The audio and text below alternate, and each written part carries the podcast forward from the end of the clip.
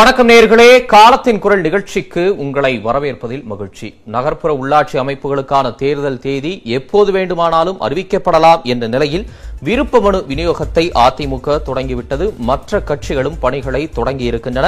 ஆனால் மேயர் நகர்மன்ற தலைவர் பேரூராட்சி தலைவர் ஆகிய பதவிகளுக்கு நேரடி தேர்தலா மறைமுக தேர்தலா என்பது குறித்த அதிகாரப்பூர்வ தீர்க்கமான அறிவிப்பு என்பது இதுவரை வெளியாகவில்லை. மறைமுக தேர்தல் என்பதை அமைச்சர் மாசு சூசகமாக வெளிப்படுத்தியிருக்கிறார். இதனை அடுத்து அரசியல் ரீதியாக சில கேள்விகளும் எழுகின்றன. நேரடி தேர்தலை விரும்பும் திமுக இப்போது மறைமுக தேர்தலை ஏன் தேர்வு செய்கிறது? இதை தாண்டி திமுக அரசு இருநூறு நாட்களை நிறைவு செய்திருக்கும் நிலையில் அதற்கான மதிப்பீடாக இந்த நகர்ப்புற உள்ளாட்சி தேர்தல் களம் அமையுமா? மேலும் இந்த களம் என்பது மாற்று சக்திகள் உட்பட யாருக்கு சாதகமாக இருக்கிறது என்பன போன்ற அடுக்கடுக்கான கேள்விகள் எழுகின்றன. அதன் அடிப்படையில் இன்றைய காலத்தின் குரல் பயணிக்க இருக்கிறது. நம்மோடு ஐவர் சிறப்பு விருந்தினர்களாக இணைகின்றனர் திமுகவில் இருந்து செய்தி தொடர்பாளர் வழக்கறிஞர் திரு கண்ணதாசன் மூத்த பத்திரிகையாளர்கள் திரு மணி திரு சத்யாலயா ராமகிருஷ்ணன் வலதுசாரி திரு நித்யானந்தம் விமர்சகர் திரு ராஜவேல் நாகராஜன் ஆகியோர் இணைகின்றனர். விருந்தினர்களுக்கு வணக்கம்.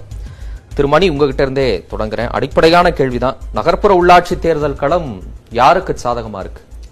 கடந்த கால அனுபவங்களின் அடிப்படையில் நாம் பார்க்கும் பொழுது மாநிலத்தை யார் ஆளுகிறார்களோ அவர்களுக்கு சாதகமாகத்தான் வந்து நகர் நகராட்சி தேர்தல் உள்ளாட்சி தேர்தல் லோக்கல் பாடிஸோட எலெக்ஷன்ஸ் அமைஞ்சிருக்குது. இந்த ட்ரெண்ட் அப்படி தான் இருந்திருக்குது. அதற்கு மாறாக வந்து போவதற்கான வாய்ப்புகள் வந்து ரொம்பவும் குறைவு. இந்த முறையும் அப்படித்தான் அமையும் என்று நான் நினைக்கிறேன். தேர்தல் நடக்கணும் முதல்ல அதுதான் ரொம்ப முக்கியமாக நம்ம பார்க்க வேண்டிய ஒரு விஷயம். யார் ஜெயிக்கிறாங்க தோக்குறாங்கன்றது கூட என்ன பொறுத்த வரைக்கும் ரெண்டாவது ஆப்வியஸ்லி என்னுடைய பார்வை வந்து யாரும் ஆளும் கட்சியோ பெரும்பாலான இடங்களில் அவர்கள் தான் வெற்றி பெறப் போகிறார்கள். அப்படித்தான் நான் நினைக்கிறேன். முக்கியமான விஷயம் தேர்தல்கள் நடக்கணும். ஏன்னா லோக்கல் பாடிஸ் தான் வந்து இந்திய ஜனநாயகத்தின் முதுகெலும்பு அடிப்படை என்பது வந்து உள்ளாட்சி அமைப்புகள் தான். ஆகவே அது வந்து உங்களுக்கு நமக்கு சரியா இருந்ததுனாலே வந்து பல பிரச்சனைகள் வந்து தீர் தீர்ந்துரும் இப்போ நீங்க பார்த்தீங்கன்னா எம்பிக்கள் கிட்ட மனுக்கள் நிறைய குவிவது எம்எல்ஏக்கள் கிட்ட மனுக்கள் குவிவதெல்லாம் வந்து எதனுடைய வெளிப்பாடுன்னு கேட்டிங்கன்னா வந்து ஒரு சா- ஒரு சாமானியனுக்கு வந்து எந்த பிரச்சனையை யார் அணுகணும் என்ற புரிதல் கூட இல்லாமல் போனது காரணம். இப்போ லைட் ஏரியில தெருவிளக்கு ஏரியில சாலை வசதிகள் சரியா இல்லைன்னா அது லோக்கல் பாடிஸ் பண்ண வேண்டிய விஷயம். அதற்காக எம்பிஸ் கிட்ட போய் மனுக்கள் கொடுக்குறோம் நம்ம. பேருந்து வசதிகள் இல்லைன்னா அது வந்து எம்எல்ஏ செய்ய வேண்டிய விஷயம். அதுக்கு நம்ம போய் வந்து லோக்கல் பாடி செய்ய வேண்டிய விஷயம். அதை நம்ம வந்து எம்எல்ஏஸ் கிட்ட கொண்டு போகிறோம் ஸோ இது வந்து இந்த உள்ளாட்சி அமைப்புகள் வந்து முறையாக இருந்ததுன்னா வந்து டு சர்டன் எக்ஸ்டென்ட் வந்து அந்த அமைப்புகள் சரியாக செயல்பட்டால் அவர்களுக்கான அதிகாரங்கள் ஒழுங்காக பகிர்ந்தளிக்கப்பட்டால் சுமை என்பது வந்து அரசுக்கான சுமை என்பது வந்து குறையும். இப்போ முத நம்முடைய ஒரு உதாரணத்தை நான் சொல்கிறேன் இப்போ உங்கள் தொகையில் முதலமைச்சர்னு முதலமைச்சர் ஸ்டாலின் அவர்கள் வந்து அவங்க அவர் கேம்பெயினில் இருக்கும்போதே ஒரு ப்ராமிஸ் பண்ணார். அதன் பிறகு நீங்கள் பார்த்தீங்கன்னா ஏகப்பட்ட மனுக்கள் இந்த ஆறு மாதங்களில் முதலமைச்சர் அலுவலகத்தில் வந்து குவிந்தது. நான் நேரடியாகவே பார்த்துருக்கேன். திக்குமுக்காடி போய் கொண்டிருக்கிறார்கள் அந்த அதிகாரிகள் சிஎம் ஆஃபீஸில் அப்போ ஒரு ரெண்டு மாதங்களுக்கு முன்பு நம்முடைய தலைமைச் செயலாளர் இறையன்பு அவர்கள் வந்து ஏன் இவ்வளவு பெட்டிஷன்ஸ் வருது? எதற்காக இவ்வளவு மனுக்கள் இங்கே வந்து குவிகின்றன என்பது குறித்து மாவட்ட ஆட்சியர்கள் வந்து ஆத்ம பரிசோதனை செய்ய வேண்டும்னு ஒரு பெரிய ஸ்டேட்மெண்ட் கொடுத்தார். Which is a loaded statement actual அதாவது என்ன அதோட அர்த்தம்னா மாவட்ட அளவில் நிர்வாகம் வந்து திறம்பட செயல்பட்டதுன்னா தலைமைச் செயலகத்துக்கு வரக்கூடிய பெட்டிஷன்ஸ் முதலமைச்சர்கள்கிட்டயும் அமைச்சர்கள்கிட்டயும் வரக்கூடிய பெட்டிஷன்ஸ்ன்றது குறையும் இது எது இது எல்லாத்தையுமே நம்ம ஏன் பேசுறோம்னு கேட்டிங்கன்னா வந்து லோக்கல் பாடிஸ் ஸ்ட்ராங்கா இருந்ததுன்னா வந்து இந்த சுமை நிர்வாக சுமை என்பது ஒரு எம்எல்ஏக்கோ எம்பிக்கோ ஏன் அமைச்சர்களுக்கோ வந்து கணிசமான அளவு குறையும். உள்ளாட்சி அமைப்புகளின் முக்கியத்துவம் குறித்து விரிவா சொன்னீங்க. அதை கடந்த அரசியல் ரீதியாகவும் நாம பார்க்கும்போது திமுகவுக்கு களம் சாதகமா இருக்கு கடந்த ட்ராக் ரெக்கார்ட்லாம் அப்படிதான் இருக்குன்னு சொல்லும் போது யார் மாநிலத்தில் ஆட்சி ஆளுங்கட்சியா இருக்கிறாங்களோ அவர்களுக்கு- அவங்களுக்கு ரைட் ஆனா இப்ப அதிமுக தரப்புல இருந்து அதற்கான வாய்ப்புகள் இல்லைன்னு சொல்லி இப்பயே அதற்கான பணிகளை முன்னெடுக்கிறாங்க. விருப்பமனு வாங்க ஆரம்பிச்சிட்டாங்க. தமிழகத்துல சட்டம் ஒழுங்கு கெட்டு போயிருக்கு. அதுவும் இல்லாம இந்த வெள்ள நேரத்துல அவங்க கையாண்ட விதம் சரியில்லை. அது ஒரு அதிருப்தியை திமுக ஆட்சி மேல ஏற்படுத்தி இருக்கு கடந்த இருநூறு நாள் ஒட்டுமொத்தமா ஆட்சியுமே வந்து சரியில்லை. அது போன்ற ஒரு மனநிலை தான் இருக்கு. அதனால நமக்கு தான் இந்த முறை வெற்றி கிடைக்கும் அப்படின்னு நம்பிக்கையா வார்த்தைகளை வெளிப்படுத்துறாங்களா? அப்படியான ஒரு சூழல் ஒரு நிலை இருக்குதா இப்ப? இல்ல நான் அப்படி பார்க்கல. அவர்கள் வந்து அதிமுக அப்படி சொல்வது புரிந்து கொள்ளக்கூடியது. ஏன்னா வந்து தொண்டர்களை குஷிப்படுத்துவதற்காக தொண்டர்களை உற்சாகப்படுத்துவதற்காக ஓபிஎஸும் இபிஎஸும் அப்படி பேசுகிறார்கள். ஜெயலலிதா இல்லாத குறையை போக்குவதற்கு ஆட்சியை பத்து ஆண்டுகள் ஆட்சியில் இருந்து ஆட்சியை இழந்ததற்கு பிறகு துவண்டு போய் இருக்கக்கூடிய அதிமுக தொண்டனை உற்சாகப்படுத்தி உள்ளாட்சி தேர்தலில் அவ- அவனை களத்தில் கொண்டு வந்து நிறுத்துவதற்காக அவர்கள் அப்படி பேசுகிறார்கள். இந்த ஆறு இந்த ஆறு மாத கால ஆட்சியில் வந்து இருக்கக்கூடிய குறைகள் கோளாறுபாடுகள் எல்லாம் வந்து இப்போ நான் வந்து அவற்றை வந்து டு சர்டன் எக்ஸ்டென்ட் வந்து நான் அதை வந்து ஏற்றுக்கொள்கிறேன். நான் வந்து அது வந்து அவர்கள் சொல்வது முழுவதும் தவறு என்று நான் சொல்ல மாட்டேன். ஆனால் அதே நேரத்தில் வந்து ஒரு ஆட்சிக்கு எதிரான கொந்தளிப்பான மனநிலை. அதாவது வந்து இப்போ திமுக அரசுக்கு எதிரான ஒரு கொந்தளிப்பான மனநிலை நிலவுகிறது என்பது அதிகப்படியான பேச்சு. அது வந்து ஒரு எதிர்க்கட்சி அப்படித்தான் பேசும். அதனால தான் அது எதிர்க்கட்சி. அப்படி இல்லாமல் ஆறு மாதத்தில் வந்து பெரிய அளவில் ஒன்றும் தப்பு நடந்தில்லை. எல்லா நாட்டில் வந்து தேனும் பாலும் ஓடாட்டியும் கூட வந்து மக்கள் வந்து பெரிய அளவில் கஷ்டப்படலாம் பேசுனாங்கன்னா அவங்க எதிர்க்கட்சியாக இருக்க வேண்டிய அவசியமே இல்லை. கடையை மூடிட்டு போகலாம் அவங்க. ஆக இப்படி அவர்கள் பேசுவதில் வந்து எந்த விதமான ஆச்சரியமும் நமக்கு கிடையாது. அதுவும் வந்து இன்னைக்கு வந்து திருமதி சசிகலா அவர்கள் வந்து அதிமுகவுக்குள்ள ரீஎன்ட்ரி ஆகிறதுக்கு எவ்வளவு ட்ரை பண்றாங்க. நேற்றைக்கு அவர்களுடைய கட்சி உயர்மட்ட குழு கூட்டத்தில் கூட என்ன நடந்தது என்பதெல்லாம் நமக்கு வெளியில தெரிய வரும்பொழுது துவண்டு போயிருக்கக்கூடிய தொண்டனை தொண்டர்களை உற்சாகப்படுத்த தான் அவங்க. கான்ஸ்டுவன்சி அவங்க அட்ரஸ் பண்றாங்க. பட்டு uh, தம்பி நீங்கள் ஒன்று புரிஞ்சுக்கணும். நான் தொண்ணூத்தாறுலேருந்து ஏன்னா எழுபத்தொன்னுக்கு பிறகு கிட்டத்தட்ட தொண்ணூத்தாறில் தான் நமக்கு இந்த உள்ளாட்சி தேர்தல்ன்றதே வந்து பா- க- நம்ம பார்த்தோம். ஒரு தலைமுறை வந்து உள்ளாட்சி தேர்தல்லாம் என்னென்ன தெரியாமல் இருந்த தலைமுறை. அ- அப்படி பார்க்கும்போது இந்த க- ஜெயலலிதா மறைவுக்கு பிறகு அங்கே இப்போ மாநகராட்சிகளில் நகராட்சிகளில் நடக்காமல் போச்சு. கிட்டத்தட்ட நான்கு முறை நாம் இந்த தேர்தல்களை பார்த்துருக்குறோம். அந்த அடிப்படையில் பார்க்கும் பொழுது வந்து ஐ திங்க் களம் வந்து யார் மாநிலத்தை ஆளுகிறார்களோ அவர்களுக்கு சாதகமாக இருப்பதற்கான வாய்ப்புகள் அதிகம்னு தான் நான் நம்புறேன் சரி. அதாவது திமுகவுக்கு எதிராக வந்து இப்போ உள்ளாட்சி தேர்தலில் வந்து போய் வந்து அப்படியே கியூல நின்று வந்து குத்து குத்துன்னு ஓட்ட குத்துற அளவுக்கு இப்ப இதுவரைக்கும் மக்களுக்கு திமுக மீது அந்த அளவுக்கான ஒரு கடும் எதிர்ப்பு இப்ப வரலன்னு நான் நம்புறேன். சரி தொடர்ந்து பேசலாம். திரு சத்யாலய ராமகிருஷ்ணன் களம் வந்து ஆளுங்கட்சிக்கு சாதகமா தான் இருக்கும். அந்த வகையில பார்க்கும்போது திமுகவுக்கு சாதகமா இருக்கும் அப்படின்ற ஒரு பார்வை அதிகமா முன்வைக்கப்படுது. திரு மணி அதற்கான காரணங்களை விளக்கினார். அப்படிதான் இருக்குதா? அதையும் தாண்டி தேர்தல் தேதி அறிவிப்பதற்கு முன்பா அதிமுக விருப்ப மனு பெறுவதற்கான அறிவிப்பை வெளியிட்டு அதை தொடங்கி இருக்கிறாங்க இதை எப்படி பாக்குறது களத்துல முந்துறாங்க அப்படின்னு பாக்குறதா இல்ல குழப்பம் வரும் அதுக்கான நாட்கள் தேவைப்படும் அப்படின்னு முன்கூட்டியே களமிறங்குறாங்க அப்படின்னு புரிஞ்சுக்கிறதா? அவங்க ஒரு வருஷத்துக்கு முன்னாடியே முந்திட்டாங்க. இப்ப வெளியிட்ட அறிக்கையை கூட சரியா கவனிக்கலன்னு நினைக்கிறேன். போன வருஷமே அவங்க வந்து மனுக்கள்லாம் வாங்கினாங்க. அன்னைக்கு மனு கொடுத்து பணம் கட்டினவங்க இன்னைக்கு வந்து வெறும் அப்ளிகேஷன் கொடுத்தா போறோம். அன்னைக்கு மனு கொடுக்காதவங்க இப்போ ஏன்னா அப்ப வந்து கொரோனா வந்தோட்டு இவங்க தேர்தலெல்லாம் தள்ளி வச்சாங்க போக்குவரத்து. இப்ப தேர்தல் நடக்குது. ஆளுங்கட்சி தான் வந்து உள்ளாட்சி தேர்தல்ல பெருவாரியா வெற்றி பெறும் அப்படிங்கிறது வந்து ஒரு பொதுவான கணிப்பு அல்ல அது மாதிரி நடந்திருக்கு. ஆனா மணி சொன்ன மாதிரி எழுபத்தி ஒண்ணுக்கு அப்புறம் தொண்ணூத்தாறுல தான் உள்ளாட்சி தேர்தலை பார்த்தோம்னு சொன்னாரு. இடையில எண்பத்தி நாலுல உள்ளாட்சி தேர்தலை எம்ஜிஆர் நடத்தினார். அப்ப வந்து பெரும்பாலான நகராட்சிகள் அதாவது பாதிக்கும் மேற்பட்ட நகராட்சிகள்ல எதிர்க்கட்சியான திமுக ஜெயிச்சது. அப்ப வந்து திமுக இருந்து அதிமுக வந்த பாவு சண்முகம் வந்து உள்ளாட்சித்துறை அமைச்சரா இருந்தாரு. அதை அலசும் போது என்ன சொன்னாங்கன்னா ஏன் வந்து பெருவாரியா திமுக வந்து ஜெயிக்கக்கூடிய சந்தர்ப்பம் ஏன் ஏற்பட்டுன்னு கேட்டதுக்கு எழுபத்தி நாலு ஓட்டர் லிஸ்ட்டை வச்சு நடத்திருந்தால்தான் அதிமுகவுக்கு வந்து செட்பேக் ஆச்சு. அதாவது எண்பத்தி நாலுல சட்டமன்ற தேர்தலில் நின்று ஜெயிச்சு அமைச்சரான நல்லு திருச்சி நல்லுசாமி ஈரோடு முத்துசாமிக்கெல்லாம் உள்ளாட்சி தேர்தல்ல அங்க இருக்கிற நகரமன்றத்தில் இருக்கிற ஓட்டர் லிஸ்ட்ல பேர் இல்ல. அதுக்கு பின்னாடி தான் என்ன பண்ணாங்க? எம்எல்ஏக்கும் உள்ளாட்சிக்கும் ஒரே மாதிரி ஓட்டர் லிஸ்ட் இருக்கணும்னு கொண்டு வந்து இப்ப அது நடந்துகிட்டு இருக்கு. ஆகையால அதுக்கு பின்னாடி வந்து தொண்ணூத்தாறு அதுக்கப்புறம் ரெண்டாயிரத்தி ஒண்ணு இப்படி நடக்கும் போதெல்லாம் பெருவாரியா ஆளுங்கட்சி ஜெயிக்கும்னா ஆளுங்கட்சிகிட்ட வந்து எல்லா விதமான முஸ்தீபும் இருக்கு. அவங்க தமிழ்நாடு தேர்தல் ஆணையம் அவங்க சொல்றதை கேட்பாங்கலாம் குற்றச்சாட்டுகள் அதிமுக ஆட்சியில் இருந்தா திமுக சொல்லும் திமுக ஆட்சியில் இருந்தா அதிமுக சொல்லும். ஆனா இப்ப மணி ஒண்ணு சொன்ன மாதிரி இந்த தேர்தல் வந்து டிசம்பரோ ஜனவரியோ பிப்ரவரியோ நடந்து முடியணும். இதுக்கு உச்சநீதிமன்ற முன்கூட்டி தீர்ப்பு இருக்கு. ஜனவரிக்குள்ள வாங்கக்கூடாது. இல்ல ஆளுங்கட்சி தான் ஜெயிக்கும் அப்படின்னா ரெண்டாயிரத்தி பத்தொன்பதுலயே அந்த விதி ஏறக்குறைய ஒரு இடத்துல உடையுது. டிசம்பர் ரெண்டாயிரத்தி பத்தொன்பதுல ஊரக உள்ளாட்சி தேர்தல் நடக்கும்போது 50 50 அப்படிங்கிற அளவுல திமுக எதிர்க்கட்சி அவங்களும் அங்க வெற்றியை அதிகமா பதிவு செய்யறாங்கல்ல அதர்ம- அதே- அதே மாதிரியான ஒரு நிலைப்பாட்டையும் இப்ப நம்ம எதிர்பார்க்கலாமா அப்படிங்கிற ஒரு கேள்வியும் இருக்கு. நீங்க அதை ஆமோதிப்பீங்கன்னு நினைக்கிறேன். இல்ல இல்ல நான் நான் சொன்னதை வந்து நீங்க சரியா வாங்கிக்கலாம்னு நினைக்கிறேன். எண்பத்தி கேக்குறேன். எதிர்கட்சியான திமுக பாத்து ஜெயிச்சுன்னு நான் சொன்னேன். இது இல்ல அக்கேஷனலா நடக்கிறது. நீங்க பெரும்பாலான நாட்க இதுல வந்து இப்போ உதாரணமா ஒண்ணு சொல்றேன். இப்ப இந்த உள்ளாட்சி தேர்தலில் வந்து அதிமுக அறிவிச்ச போது மாநகராட்சிக்கு நகராட்சிக்கு மற்ற இடத்துக்கெல்லாம் வந்து மறைமுக தேர்தல்னு சட்டம் கொண்டாங்க அன்னைக்கு வந்து திமுக அதுவும் குறிப்பா இப்ப வந்து மறைமுக தேர்தல் தான் நடக்கும்னு சொன்ன மா சுப்பிரமணியம் சட்டசபையில அது கடுமையா எதிர்த்தாரு மறைமுக தேர்தல் கூடாது. ஏற்கனவே இருக்கிற மாதிரி வந்து மேயருக்கும் தலைவர்களுக்கும் சேர்மனுக்கும் நேரடி தேர்தல் வேணும். மறைமுக தேர்தல் வச்சா வந்து கவுன்சிலர்களை விலைக்கு வாங்கிடுவாங்கன்னு சட்டசபையில பேசின மா சுப்பிரமணியம். அப்ப அன்னைக்கு போன வருஷம். இன்னைக்கு மறைமுக தேர்தல் தான் நாங்க நடத்துவோம். அப்படின்னு சொல்லியிருக்காரு. எந்த தேர்தல் வேணாலும் நடத்துட்டோம்.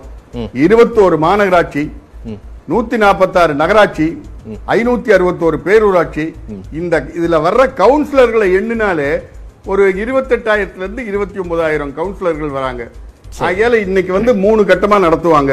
மூணு கட்டமா நடத்துறதுங்கிறது முதல்ல பேரூராட்சிக்கு நடத்துவாங்க அப்புறம் நகராட்சிக்கு நடத்துவாங்க அப்புறம் வந்து மாநகராட்சிக்கு நடத்துவாங்க. இதுல ஆளுங்கட்சிக்கு இருக்கிற சாதகம் என்னன்னா தமிழ்நாட்டில் இருக்கிற எல்லா கட்சிகளும் ஆளுங்கட்சி கூட இருக்காங்க. அதிமுகவுக்கு இருக்கிற பாதகம் என்னன்னா பிஜேபியை தவிர அவங்க கூட வேற யாரும் இல்லை. அந்த பிஜேபி அவங்க கூட சேர்ந்து நிக்குதான்னு சொல்ல முடியாது. முழுக்க முழுக்க இவர் மணி கூட சொன்னார் தொண்டர்கள் சோர்வடைந்து போயிட்டாங்க என்னுடைய பார்வையில இப்ப இந்த வெள்ளத்துல அதிமுக த- காரங்க வந்து வெளியே வந்து வேலையை பார்த்து பார்த்து அவங்க சோர்ந்து போன மாதிரி தெரியல. ஆனா முஸ்தீப்பு காட்டுவாங்க. முழுக்க முழுக்க வந்து ஃபுல் லெங்த் ஃபைட் பண்ணுவாங்க. ஏன்னா அவங்களுக்கு அவங்கள பொறுத்த வரைக்கும் இன்னும் ஒரு நாலு வருஷமா மூணு வருஷமா கழிச்சா எம்பி எலெக்ஷன் எம்எல்ஏ எலெக்ஷன்ல வர அவங்களுக்குள்ளே ஃபைட் பண்ற மாதிரியான நிகழ்வுகள் நேற்றைக்கு நம்ம கேள்விப்படுறோம்ல ஓபிஎஸ் இடையிலான மோதல் வந்து உச்சமடையுது. நேற்று நடைபெற்ற அதிமுக மாவட்ட செயலாளர்கள் கூட்டத்துல அது எப்படியான சலசலப்பு வந்தது அப்படிங்கிற விஷயத்தையும் நாம கேள்விப்படுறோம்ல. இதுவும் நகர்ப்புற உள்ளாட்சி தேர்தல்ல ஒரு பெரிய செட்பேக் அவங்களுக்கு கொடுக்கும் அப்படின்றாங்களே அப்படி இருக்குமா? இல்ல இல்ல எல்- எல்லாம் கேள்விப்படுறதுதான். இப்ப அதிமுக வந்து எதிர்க்கட்சியா இருக்கிறத உள்ள பேசுற சில கருத்து வேறுபாடுகள் வெளியே தெரியுது. திமுக இதை விட மோசமா இருக்கு. ஆனா ஆளுங்கட்சியா இருக்கிறத வெளியே தெரியல. இது எல்லா கட்சியிலையும் சகஜம். ஒரு. சின்ன கட்சி சீமான் கட்சியில கூட நாலு பேர் இருந்தா நாலு பேர் சண்டை போட்டுக்குவாங்க. அதை விட்டுருவோம் நம்ம. களம்னு வரும்போது களத்துல வந்து அவங்க தங்களுடைய இருப்பை நிலைநிறுத்திக்கிறதுக்கு ஃபுல் ஃபைட் பண்ணுவாங்க. அல்ல அது வேற விஷயம். வளர்ந்துட்டு போகுது. இன்னைக்கு சின்ன கட்சி. வளரும் போது பாத்துக்கலாம் ஆனா அவங்கள எனக்கு என்ன பொறுத்த வரைக்கும் தமிழ்நாட்டுல இருக்க அத்தனை கட்சிகளை விட நான் சீமான் கட்சியை மதிக்கிறேன். இருநூத்தி முப்பத்தி நாலு தொகுதியிலயும் தனியா கேண்டிடேட்டை போட்டது மட்டும் இல்ல நூத்தி பதினேழு பொம்பளைகளை நிக்க வச்சாங்க. அதுல எத்தனை பேர் டெபாசிட் வாங்கினாங்கிறது வேற விஷயம். அதுல சீமான நான் பாராட்டுறேன். ஆனா கொஞ்சம் வார்த்தைகளை கவனமா பயன்படுத்திக்கலாம். நீங்க அந்த காலத்துல தமாஷா சொல்லுவாங்க. இல்லைங்க கவனமா தான் பயன்படுத்துறேன். சின்ன கட்சின்னு சொல்றது தப்பான அதை? சொல்லலங்க. நூத்தி பதினேழு பெண்களை நிக்க? வச்சாங்க அப்படின்னு சொல்லலாம். அது நீங்க ஒரு வழக்குல சொல்லிட்டீங்க ஒரு சொல் வழக்குல சொல்லிட்டீங்க. சரி பரவாயில்ல. சொல்லுங்க தொடர்ந்து. சரி தாய்மார்களை தாய்மார்கள் நிக்க வச்சாரு. அப்படின்னு சொல்றேன். ஆனா அவங்கள எத்தனை பேர் டெபாசிட் வாங்கினாங்கன்னு எனக்கு தெரியாது. அது வேற விஷயம். ஆனா நான் சொல்றது எந்த கட்சியா இருக்கட்டும் தமிழ்நாட்டை பொறுத்த வரைக்கும் சீமான் ஒரு தனி சின்னத்துல நிக்கிறாரு. அவரை தவிர்த்து பார்த்தா கமலஹாசன் ஒரு தனி சின்னத்துல நிக்கிறாரு. மீது எல்லா கட்சியும் திமுக சின்னத்துல நிக்குது. நாம எதை பத்தி சொல்றது? ஆனா Right. ஃபைட்னு பார்த்தா DMK AIADMK AIADMK tooth and nail fight பண்ணோம். ஆனா அவங்க ஃபைட் பண்ற அளவுக்கு அவங்களுக்கு வெற்றி கிடைக்குமானா எலெக்ஷன் முடிஞ்ச பிறகுதான் சொல்ல முடியும். ஆட்சி அதிகாரத்தை எதிர்த்து எதிர்கட்சிகள் அந்த அளவுக்கு வெற்றியை தக்க வச்சிருக்காங்களான்றே சொல்ல முடியாது. சரி வெற்றியை கணிக்க முடியாத சூழல் இருக்கு அப்படின்னு சொல்றீங்க. சரி தொடர்ந்து பேசலாம். திரு நித்யானந்தம் இப்ப திமுக தான் ஜெயிப்பதற்கான வாய்ப்பு இருக்கு. ஏன்னா ஆளுங்கட்சியா இருக்கு. ஒரு பெரிய அதிருப்தியும் இல்ல அப்படிங்கிற பார்வை அதிகமா கேட்க முடியுது. எதிர்த்தரப்புல இருக்கக்கூடிய அதிமுக பாஜக கூட்டணியே இன்னும் உறுதி செய்யப்படாத ஒரு நிலையில இருக்கா? அது ஒரு முக்கியமான ஒரு கேள்வியா இருக்கு. அதிமுக பாஜக கூட்டணி எப்படி இருக்கு? வலுவா எது நிலையில நிக்கக்கூடிய அளவுக்கு இன்னைக்கு இருக்காங்களா? அனைவருக்கும் வணக்கம். பாஜக அதிமுக கூட்டணி எந்த அளவில் இருக்கிறது என்று சொன்னால் அண்ணாமலை அவர்கள் இன்னும் கூட்டணி வலுவாகத்தான் இருக்கிறது என்று சொல்லுகிறார் ஒவ்வொரு கூட்டத்திலையுமே சொல்லிக் கொண்டிருக்கிறார்கள். அது எந்த அளவிற்கு உண்மை அல்லது அது நீடிக்குமா எத்தனை நாள் நீடிக்கும் தேர்தல் என்று அறிவிப்பு வந்த பிறகு சூழ்நிலை எப்படி மாறும் என்பதால் நம்மால் கணிக்க முடியாது. ஏனென்றால் தேர்தல் அரசியலிலே ஒரு வாரம் கூட எத்தனையோ மாற்றங்களை கொண்டு வந்திருக்கின்றோம். அந்த அளவில் திராவிட முன்னேற்ற கழகத்தினுடைய நேர் எதிர்க்கட்சியாக அதை அதிகம் விமர்சிக்கக்கூடிய கட்சியாக இன்றைக்கு அண்ணாமலை இருந்து கொண்டிருக்கின்றார். நம்முடைய பாரதிய ஜனதா கட்சி இருந்து கொண்டிருக்கிறது என்பது மக்கள் எல்லோரும் இன்றைக்கு ஏற்றுக்கொண்டிருக்கக்கூடிய ஒரு உண்மை. ஊடகவியலாளரும் அதை ஏற்றுக்கொண்டிருப்பார்கள். ஆனால் இந்த பரப்புரை மூலமாக மட்டுமே வாக்குகளை சேகரிக்க முடியுமா? அவர்கள் வெற்றி பெறுவார்களா என்பது மிகப்பெரிய கேள்விக்குறிதான். அதில் எந்தவித சந்தேகமும் கிடையாது.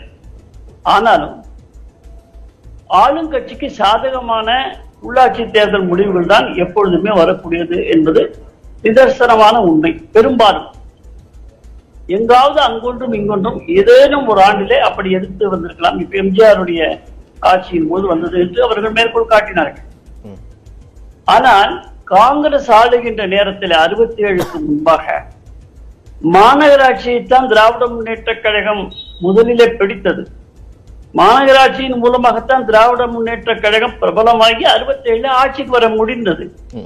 அப்படி அறுபத்தி ஏழு ஆட்சிக்கு வரும்பொழுது கூட அவர்கள் ஆட்சிக்கு வருவார்கள் என்ற நம்பிக்கை அவர்களுக்கே இல்லை. எட்டு கட்சி கூட்டணி இருந்தும் கூட. அதை எதை வைத்து நான் சொல்லுகிறேன் என்று சொன்னால் அறிஞர் அண்ணா அவர்கள் அவருடைய தேர்தலிலே பாராளுமன்றத்துக்கு போட்டியிட்டார் சட்டமன்றத்துக்கு போட்டியிடவில்லை என்று சொல்லும் பொழுது அவர்களுக்கு வெற்றி பெறுவோம் என்ற ஒரு நம்பிக்கை இல்லாமல் இருந்தது என்பதுதான் நிதர்சனமான உண்மை. ஆக அப்படி இருந்தும் கூட திராவிட முன்னேற்ற கழகம் வெற்றி பெற்றிருக்கிறது அறுபத்தி ஏழு இந்த சூழ்நிலை இப்படி ஒரு ஏதேனும் ஒரு சமயத்தில் நடக்கக்கூடிய ஒரு அதிசயம் நிகழ்கிறது அற்புதம் நிகழ்கிறது என்று சொல்லக்கூடிய அளவுல ஏதேனும் ஒரு அதிசயம் ஏற்பட்டால். அண்ணாமலை அவர்கள் சொல்வதைப் போல பெரும்பாலான மாநகராட்சிகள் அதாவது பெரும்பாலான நகராட்சி மன்றங்கள் மாநகராட்சியிலும் கூட அண்ணா திராவிட அண்ணா திராவிட முன்னேற்ற கழக கூட்டணி இருந்தாலும் இல்லை என்றாலும் வெற்றி பெறுவதற்கான வாய்ப்பு இல்லை என்று தேர்தலிலே நாம் ஒரேடியாக மறுதளித்து சொல்லிவிட முடியாது. ஏனென்றால் அந்த மக்களுடைய மனநிலை எப்படி இருக்கிறது என்பதை நாம் ஒரு தேர்தல் முடிவிலே தான் பார்க்க முடியும். இல்ல இப்ப ஊரக உள்ளாட்சி தேர்தல் ஒண்ணு முடிஞ்சிச்சு இல்ல அதுல ஒண்ணும் அப்படியான ஒரு எண்ணம் வெளிப்படலையே? நீங்க சொல்லக்கூடிய அதிசயங்கள். ஒண்ணும் நடக்கலையே?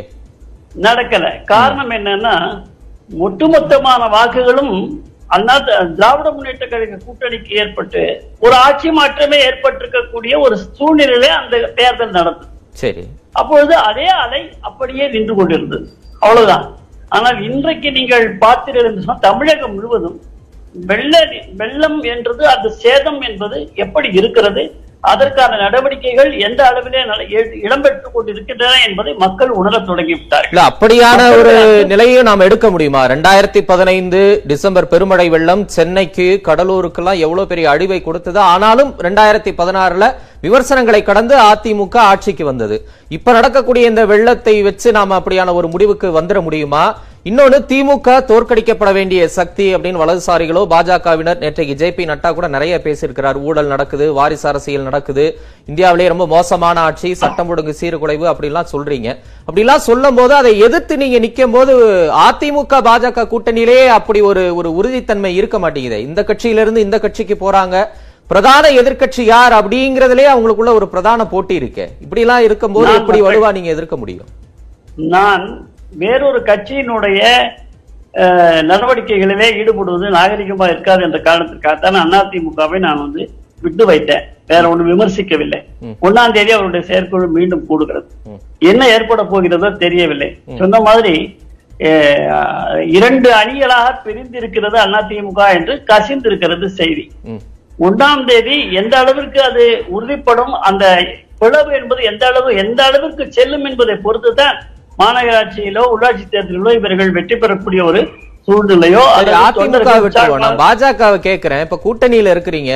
அதிமுகல அந்த வழிகாட்டும் குழு உறுப்பினரா முக்கிய பொறுப்புல இருக்கக்கூடிய ஒருவர் பாஜகல சேருவது எப்படி சரியா இருக்க முடியும்? இந்த கூட்டணி நீடிப்பதற்கு இது வந்து தர்மமா? இது வந்து ஒரு தார்மீகமா? அப்படின்லாம் வருது இல்ல கூட்டணி கட்சியா இருக்கும் போதே அந்த கூட்டணியில ஒரு முக்கிய தலைவர் இந்த பக்கம் இழுத்துக்கிட்டா இது எப்படி சரியா இருக்க முடியும்? தர்மமான்னு கேக்குறாங்கல்ல.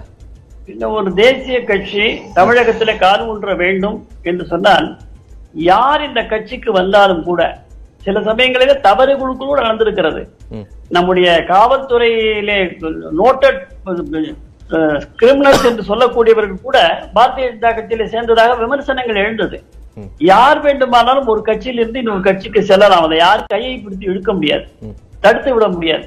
எனவே அதிமுகவில் இருப்பவர்கள் பாரதிய ஜனதா கட்சிக்கு வருகிறார்கள் அல்லது வேறு கட்சியை சார்ந்தவர்கள் வருகிறார்கள் என்று சொன்னால் அவரவருடைய சொந்த விருப்பத்தின் பேரில் வருகிறார்கள். அதை கட்சி நோட்டட் கிரிமினல்ஸ் வர்றதையும்